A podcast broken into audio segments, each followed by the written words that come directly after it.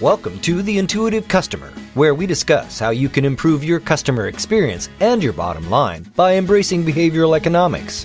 And now, here are your hosts world renowned thought leader on customer experience, Colin Shaw, and Professor Ryan Hamilton from Emory University.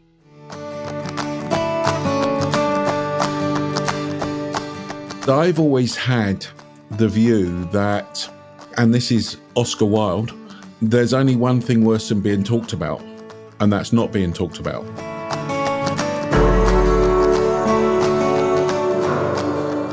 Availability is essentially the idea that we react to things and we we judge their likelihood of happening based on how easy it is for us to imagine it happening.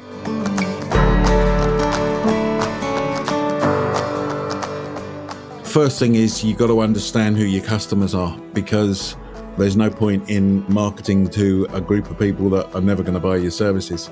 The second thing is to start to think about what are the unmet needs that they have? How are you going to start designing your marketing to be more available?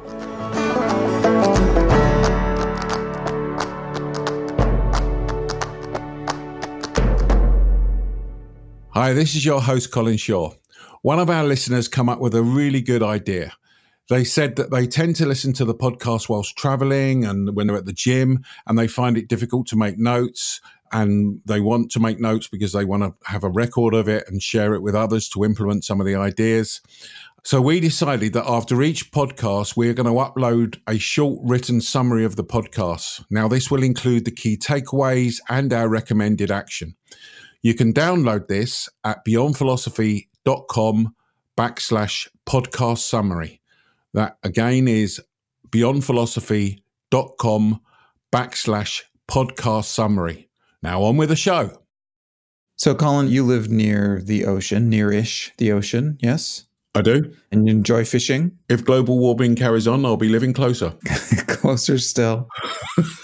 in Florida, in, in, England, you're surrounded by water technically. So I'm going to assume you think a lot about sharks. I do. Yeah, yeah. Well, of course you do. You're a normal person. We all think a lot about sharks. We're all a little bit terrified of sharks. I can remember as a child swimming in a swimming pool and being afraid of closing my eyes because I was sure that if I did somehow, there could be a shark that would be in the pool with me. And how would you know if you close your eyes? In the swimming pool? In a swimming pool. Well, I mean, it's water. So I know how sharks work. when you make a cup of tea and you put the water in the kettle, you're expecting a shark to be in there, right? No. I mean, you've already boiled the water. Why do you think they boil the water for tea? It's to make sure there are no sharks. That's, that was yeah, very fast welcome. of you. Thank well you. done. so people are way more afraid of sharks and shark attacks specifically than we should be empirically. Like I've got some numbers. Since the year 1580, this is how long they've been charting shark attacks, there have been just over 2,000 shark attacks, of which 471 were fatal. That's about six attacks per year, one of which is fatal. And how many of those have been in swimming baths? it doesn't say. Uh, I'm going to say about half. About half were you mean in the 1500s they didn't record how many were in swimming baths? A lot of them were attacking little boys swimming in indoor, in ground swimming pools. Yes. Uh, I, I, don't have the numbers in front of me, but it's a lot. I mean, that is remarkably small number, isn't it, really? It is. It's a, it's a remarkably small number given how much how much head space it takes up. Well, not just that. Uh, it's on the bloody television. And was it the Shark Week? And that's right. The Discovery Channel has Shark Week. There was a great movie that came out several years ago on, on the Sci Fi Channel called Sharknado, which I assume was basically a documentary. It was about a tornado full of sharks that had descended on some hapless town. It was a great sci-fi movie. It sounds it. No, it was terrible. We're all afraid of, of sharks and of sharks killing us, even though the numbers are objectively small. And the reason is this psychological phenomenon that we're going to talk about today, which is something called availability.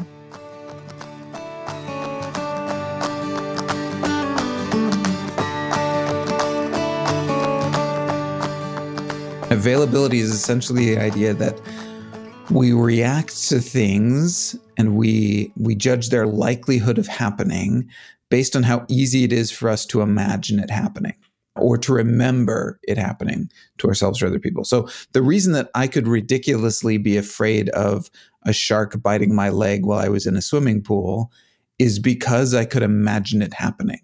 Feel very vulnerable when you can't swim very well and you're flopping around in the water there and you can just imagine something grabbing your leg and pulling you under. And because it's so vivid, there's a part of your brain that goes, "Oh, well if I can imagine it this easily, it must be likely to happen. Like this must be a thing that could go down. And that's availability. So because the the image is so available to us, we judge it as likely. So I presume that gets into a sort of the similar situation in terms of recognition and in other words, I don't know, think of McDonald's, the arches, that because they're so prevalent everywhere, that that would influence your choice as well, I presume. Does that make sense or not? Oh, it, it absolutely plays into it. Yeah. First, let's talk about why availability is not too bad. Like, if you're trying to judge the likelihood of something happening, the easier it is for you to bring it to mind, to remember instances of it, or to construct a scenario where it could happen. For a lot of things, then that's kind of reasonable. Like, if, if it happens a lot, then it should be easy for you to remember it happening. And so you can kind of use this, it's called metacognition. It's thinking about thinking. You can use this ease of recall as evidence that something is is likely. It'll be correct some of the time. It's not a terrible way of doing things.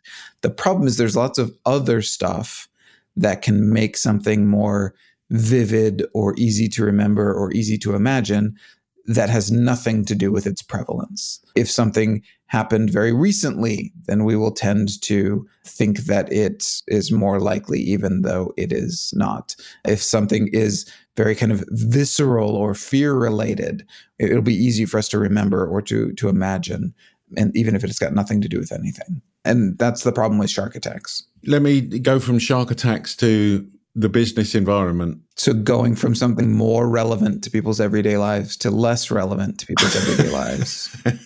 Go ahead. You mean from shark attacks to what they do? Um, yeah. Yeah. Okay. To anything else. Anything. Because yeah. we should just, we're going to change this. is going to be a podcast about shark attacks from now on. I realize we've been neglecting this important topic all these years. I'll never be able to go into a swimming pool without thinking there's sharks after me now.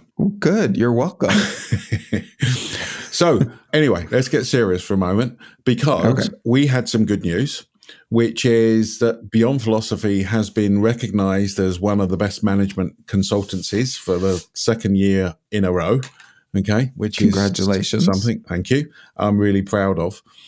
The interesting bit is, I think it actually all ties together because the way that they do this is they ask peers and client side. So customers, not necessarily our customers, but people in business.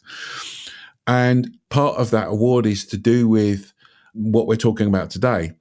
Because I've always had the view that, and this is Oscar Wilde, there's only one thing worse than being talked about and that's not being talked about. Yep. So therefore we do a lot of social media, we do a lot of content marketing, we do all this, but the podcast, we do lots of stuff. And I guess what happens is, hopefully, and the numbers show, we doubled the number of people that downloaded this podcast last year. So the numbers show that the recognition is getting out there. And I guess that's part of the reason why we got the award is because it's about the availability heuristic and people recognize us more and they see us around a lot and therefore think that the work that we do is good and therefore voted for us. That's one of the reasons we got the award. I presume we wouldn't have got the award if we did bad things.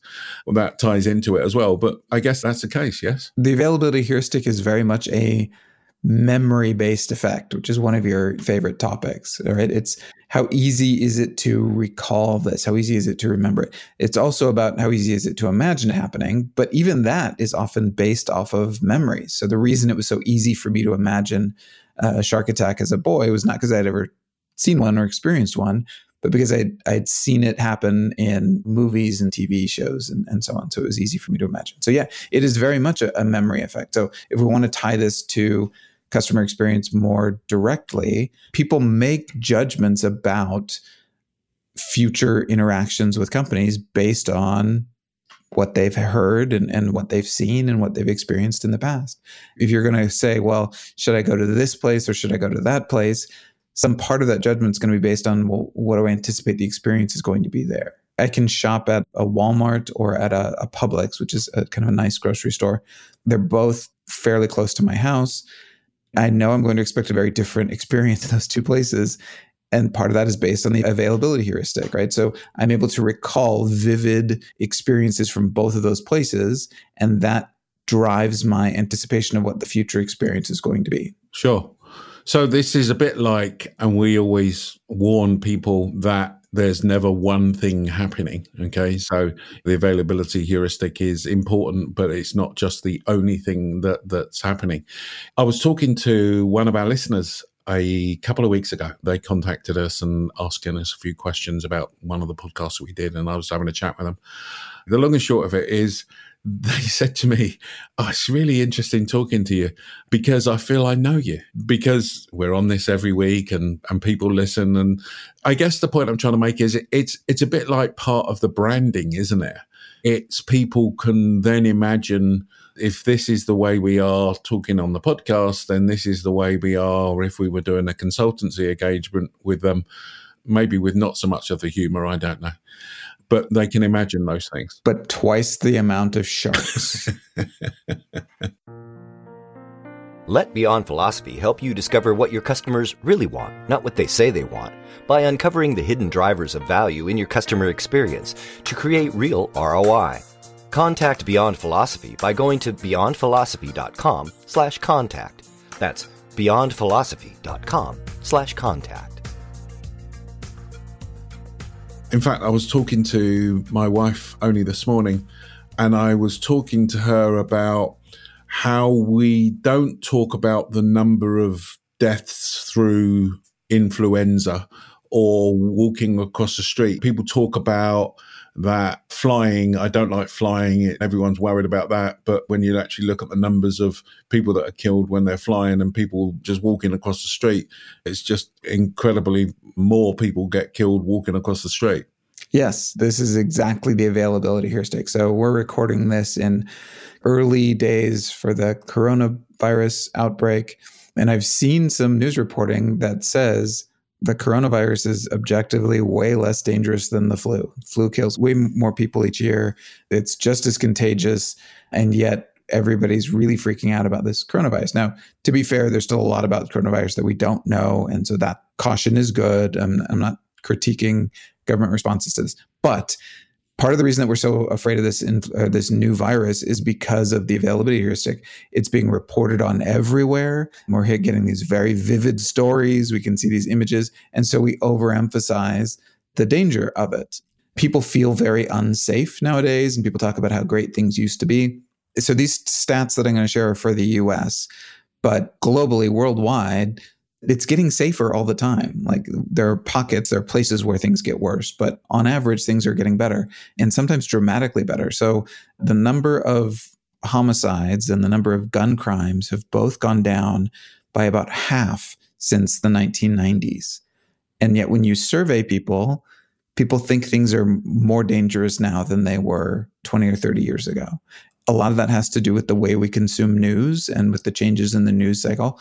We're surrounded by stories of shootings and stories of mass shootings and stories of murder all the time. I, I listen to a true crime podcast sometimes. We're fascinated by these stories of, of crime and of, of murder and other things.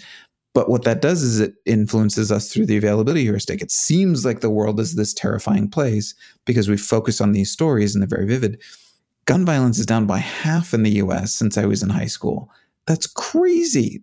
Like, that is such a tremendous public safety victory, a win. And yet, nobody on either side of the gun debate is talking about these statistics and the fact that things are objectively a lot better because they don't feel that way to a lot of us. So, again, it's that extremes or the fact that it's being reported a lot. Yeah it's what we focus on and that is very vivid and so therefore that we think that it's likely it goes back to this airplane crashes are rare And so they get a lot of coverage, as they probably should. And that leads us to assume that air travel is, is very dangerous. Whereas you're right. I mean, pe- more people get killed crossing the street. The underlying part, and I guess, when stuff goes viral, I was sitting here thinking to myself, so if you're trying to break into a marketplace, I don't know, if you're trying to get, get into a fast food marketplace that's very crowded, got lots of people, lots of companies with massive marketing budgets that can afford to constantly be on TV and be in front of people, then how in the hell do you use the availability heuristic to get in there? Well, actually, you probably haven't got the budget to outspend McDonald's and therefore you have to be more creative and that's where again the sort of whole viral thing starts to come into play.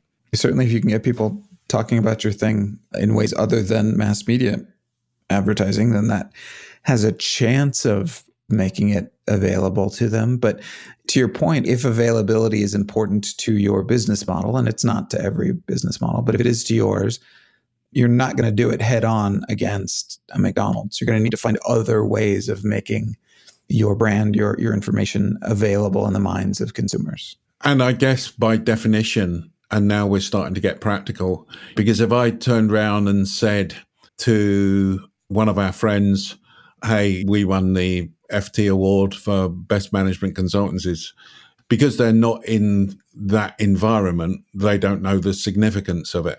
I guess what I'm saying is clearly there are a number of people that would know us because we are in the customer experience, growth marketplace, customer service, customer marketing. But if you're in fishing or if you're in construction, nobody would have ever heard of us. So it's about availability within your customer group, I guess, is the point I'm trying to make. Exactly. And then the availability heuristic is when you use the ease with which that name is recalled or that brand is recalled to draw some other conclusion, right? So if somebody's looking to hire a consultancy and they've seen the press release that that you'd won this Financial Times award, then the fact that they've heard of you before and heard of you in some positive context is going to make them think that you will be more likely to meet their needs than somebody else. And it's more acceptable and as we just said, it's not just one thing. But because of that, I guess you got social proofing and stuff like that. Because everybody said these things, then they can't be wrong. And because it's the Financial Times and not the Dunstable Gazette that nobody's ever heard of, then all of those things are influencing the choice as well. Yeah. As you say, there's a lot of things that could be related to that. And familiarity can do a lot of things for you in addition to availability. But yeah, one of the things that drives availability is familiarity. Yeah. What you do is you do all these things. I said to you about Oscar Wilde, there's only one thing worse than being talked about than not being talked about. You don't realize you're doing all these things that are actually based around a lot of psychology. You're just doing them because you think to yourself, well, that makes sense. That seems a good thing to do. And yet there's obviously a lot of science behind all these things anyway. Yeah, I mean, there's there's kind of two flavors of of science and psychology. One is uncovering the really surprising stuff. People should not behave this way, and yet we find that they do or they can in these circumstances. But the other very important and maybe less glamorous part is just documenting all the stuff that we we kind of knew and maybe we're doing intuitively, but now we can say that yes, yes, in fact, that is what's going on, and and here's why, and, and here's when, and all that.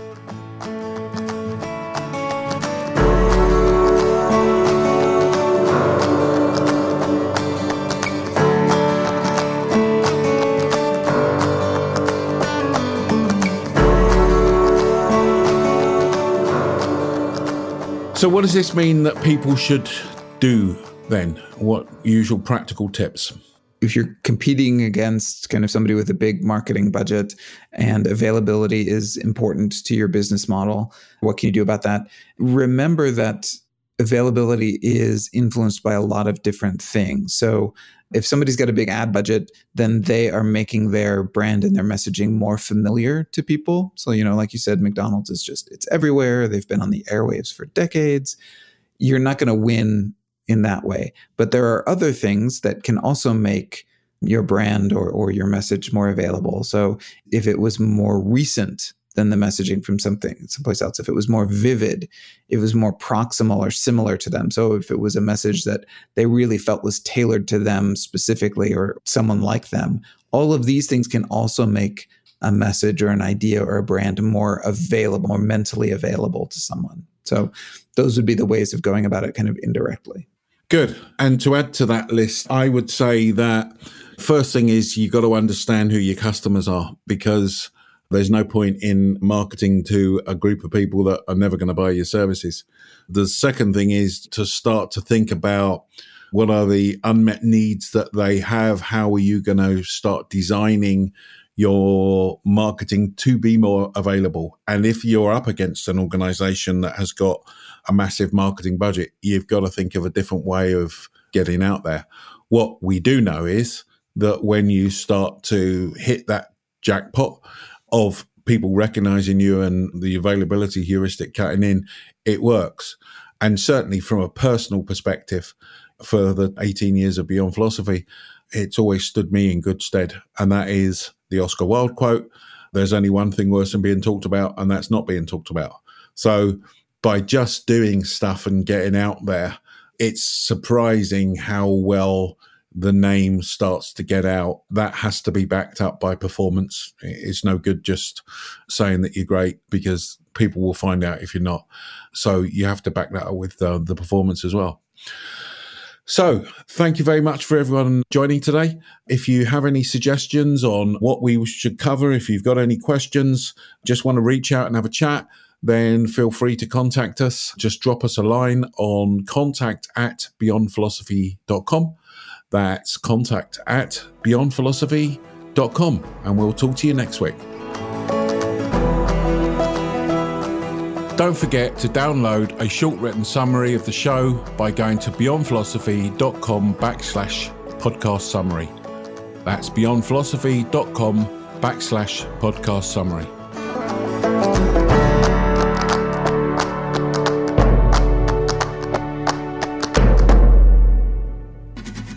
This has been The Intuitive Customer with Colin Shaw and Professor Ryan Hamilton. But it doesn't end here. Just go to beyondphilosophy.com slash podcast to find all of our shows, access free tools and resources, and subscribe, won't you? That way you'll never miss a show. That's beyondphilosophy.com slash podcast. And we'll talk with you next time on The Intuitive Customer.